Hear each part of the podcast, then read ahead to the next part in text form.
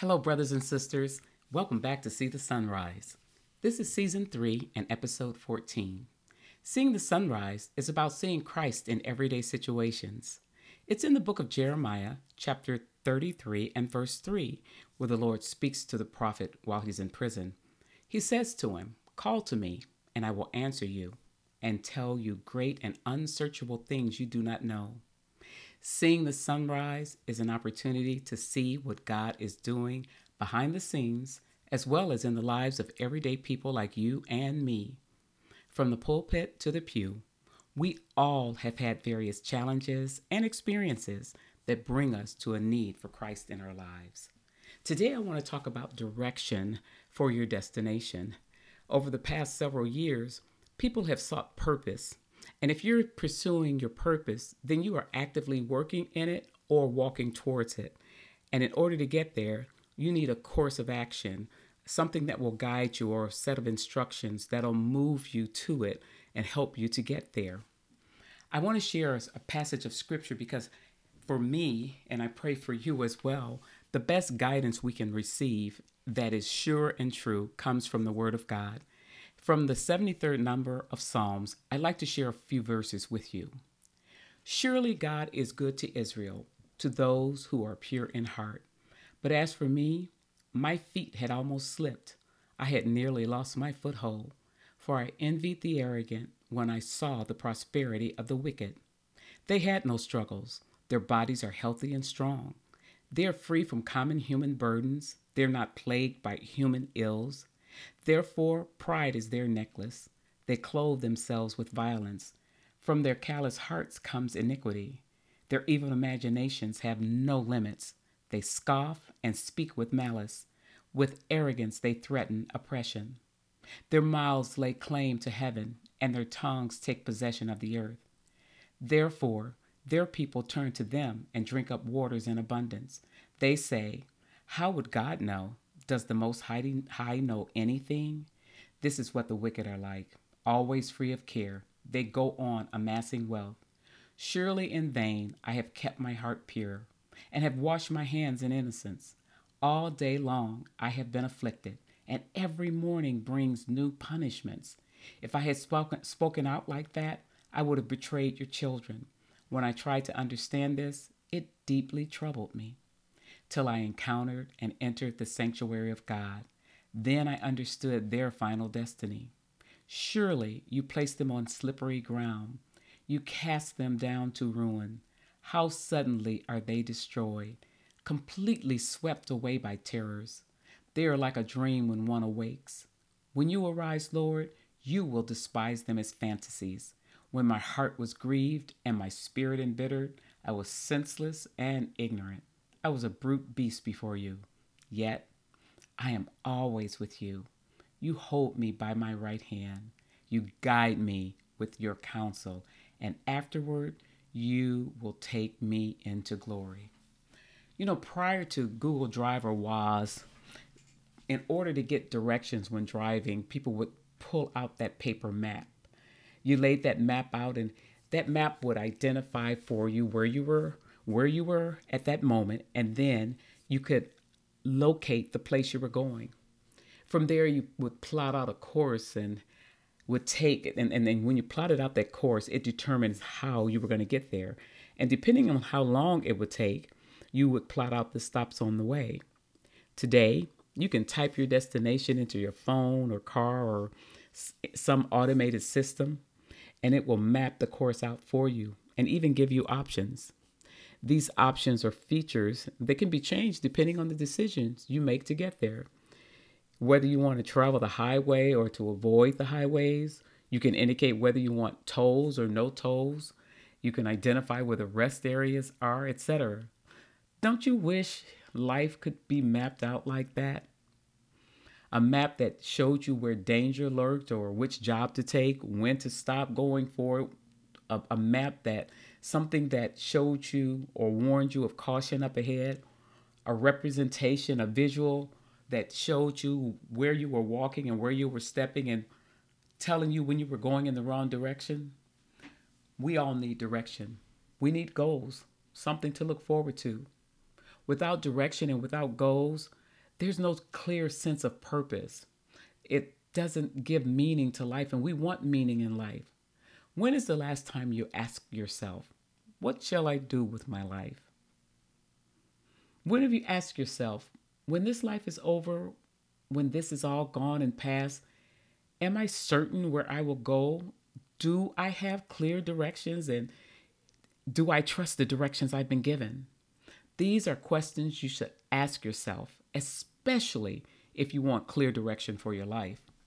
Think about when you plan a trip or a vacation. There are some things you consider. Things like how long you're going to stay, the kind of trip you want, whether it's going to be relaxing or whether you're going to go sightseeing. You want to know what the climate's like because you want to know what to wear.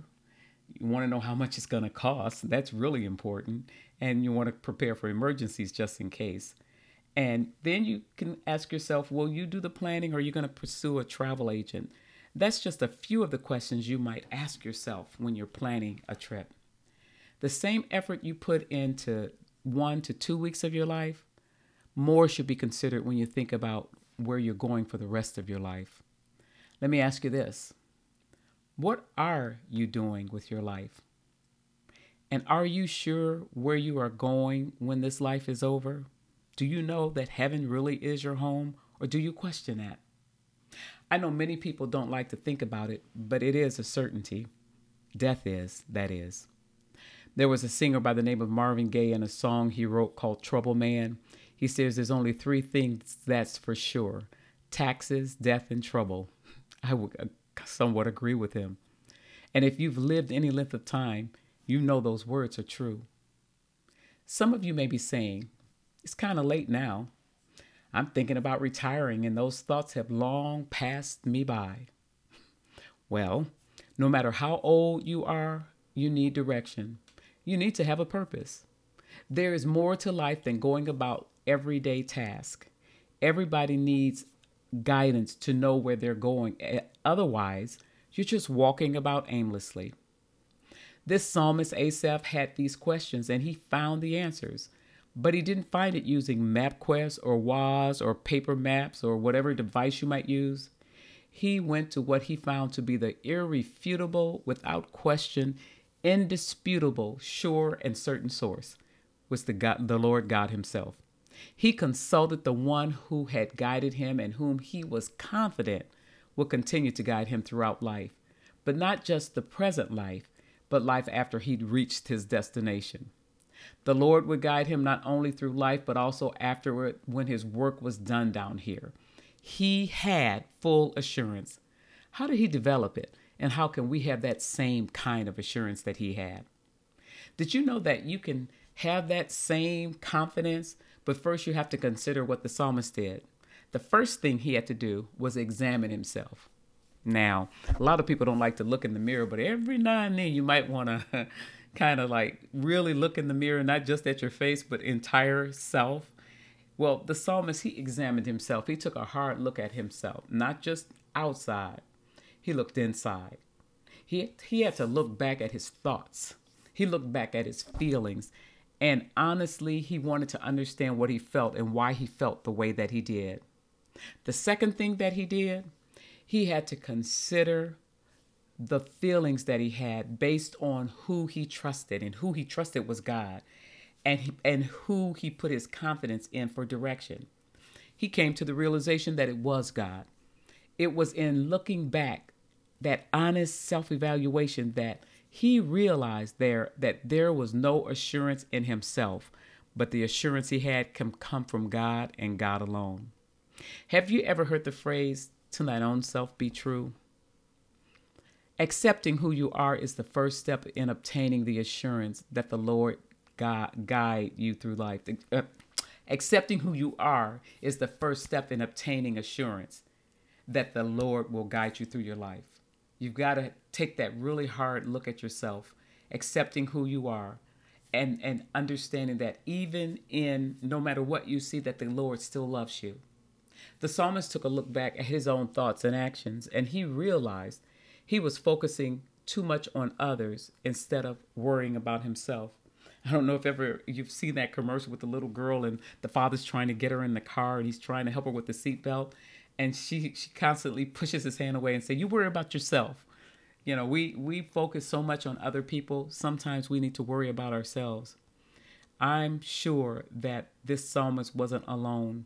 That he wasn't the only one that looked at others instead of looking inside at themselves. There are times in our flesh that you look at the wicked, those who you know defy and go against the will of God, and you know this by reading His Word, and how these people seem to just continually prosper. See, we we can't just we can't look at them. We have to. We're so busy. When you're busy focusing on the faults of others, you tend to take your eye off yourself. God sees the wicked. We need to understand who we are. The psalmist didn't go easy on his assessment of who he was. If you look at verse 22 that I just read from um, the 73rd number of Psalms, he said, I was senseless and ignorant. I was a brute beast before you. Wow. he didn't mince words at all. We have to face our faults, and that's where, to thine own self be true, he was willing to do that. He, he had foolishly focused on everybody else and envied what they had. And so when he focused on other people, it was very difficult for him to see where he was going because he was too busy worried about where they were going in those first 12 verses in that psalm, he said, I, he said, he, as he looked at them, he said, I envy the arrogant. He said, they don't have struggles, they're free from common burdens, um, they don't seem to be plagued by human ills, they're prideful, they scoff, their mouths lay claim to heaven, and tongues, they take possession of the earth. I mean, listen to what he's saying. He's so focused on them, he doesn't see anything that he's doing. So, in other words, he's focusing on they, the other people. But then, as he uh, begins to really think about what he's saying, in verses 13 through 17, he begins to focus on I. All of a sudden, he takes his eye off everyone else and begins to look within himself. And he said, Surely in vain I kept my heart pure and have washed my hands of innocence. He focuses on I. He goes on, he said, I have been afflicted. He said, I would have betrayed your children. He says, I, he said, but then he said, I entered the sanctuary of God. Then I understood their final destination. You see, after you take your eye off of other, you can really, really look at yourself. It was after he examined himself, he finds resolution in God where he says, You, so he says, so you see that them. I need to see myself, and we know what you can do. He faced up to his own sins. It wasn't until he went into the sanctuary of God that he did. That's where he gained perspective on what he thought uh, things should be or his own issues, a perspective that he didn't have before. He was so focused on the present that he forgot that there is an eternal destiny for all. And we too can gain knowledge from that. And when we think about it, in the beginning where he focuses on they, and then he begins to see I, and then he begins to see you, you being God Almighty.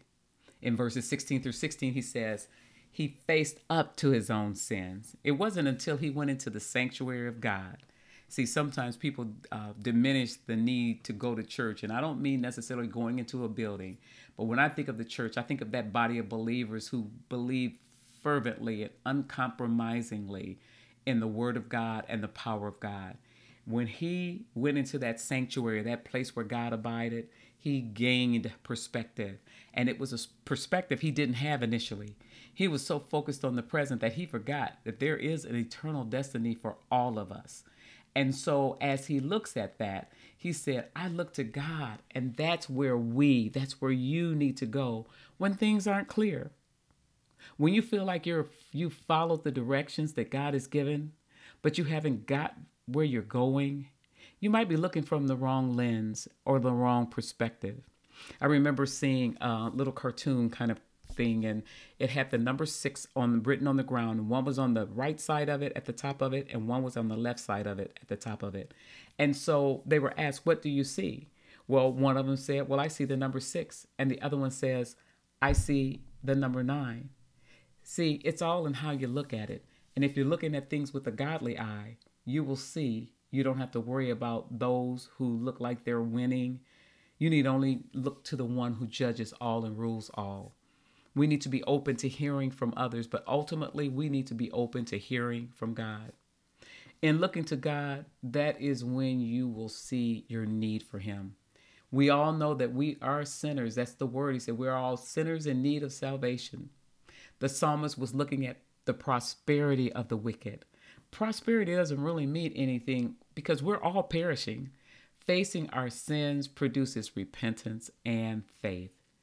It's important for us to show gratitude for God's guidance. And God was guiding the psalmist throughout as he as he was writing and as he did that introspection and as he began to look at it and really look at it with the right lens, he was able to demonstrate gratitude. Asaph said he was senseless and ignorant, a brute beast before him. But he recognized God was never going to leave him, even when he acted so inappropriately and not according to the will of God. Because he says, Yet I am always with you. Who is you? God is always with you.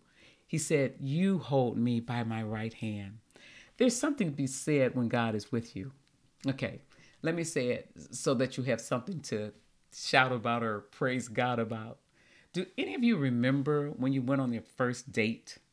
Or maybe the date you had with the one you just knew that that person was the one. I remember. Ladies, let's think about you first. When a guy holds your hand on the first date, it signifies that he's comfortable with physical touch.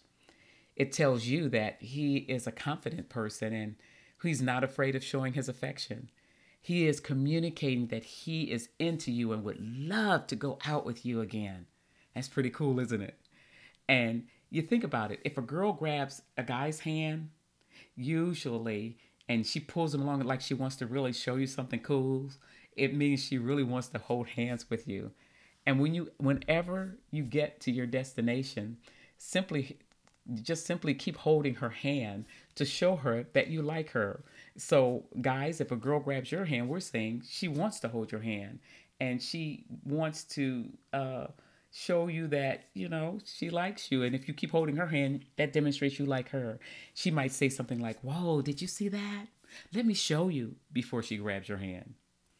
Now, guys, when you hold hands in public, if a man is holding your hand in public, ladies, it straight away means that he's into you and he wants to be your partner.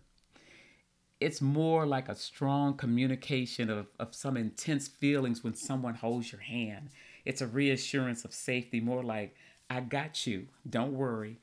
Uh, and so we, when you think of God holding uh, Asaph's hand, he said, he says, I'm always with you. You hold me.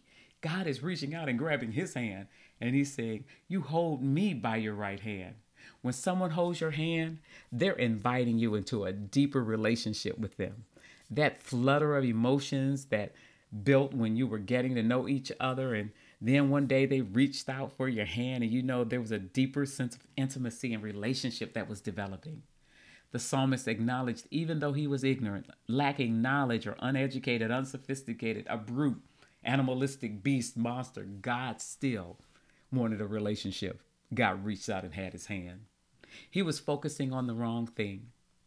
The presence of God is greater than the pleasures of the world. When you trust God, you are never alone. He's continually with he's continually with you. He's guiding you if you would just listen to him. God will never let go of your hand, even if you're ignorant. His word tells us he will never leave us nor forsake us. When you have Christ, you have someone who's always by your side. You want him so close that as he's holding your hand, he's saying, Come here, I want to show you something. That's what happens when Jesus is holding your hands. There's a relationship that is intimate, it's known, it's close, it's familiar. It's a way of communicating without saying a word. That's the kind of relationship you should want with the Lord. A relationship where you are confident that wherever He's leading you, that's good direction. That truly is a purpose you want to follow. But you don't want to stop with just holding God's hand. You want to get to know Him in a real, public, formal way. See, when someone's holding your hand in public, you want the world to know. in a way that you you want the world to know that he's with you and you're with him in a way that you think about him all day long. That's the kind of relationship you want where that formal way he's right there. You go to bed with him on your mind. You get up in the morning wanting to talk to him and just to hear his voice. Hand holding is just the beginning.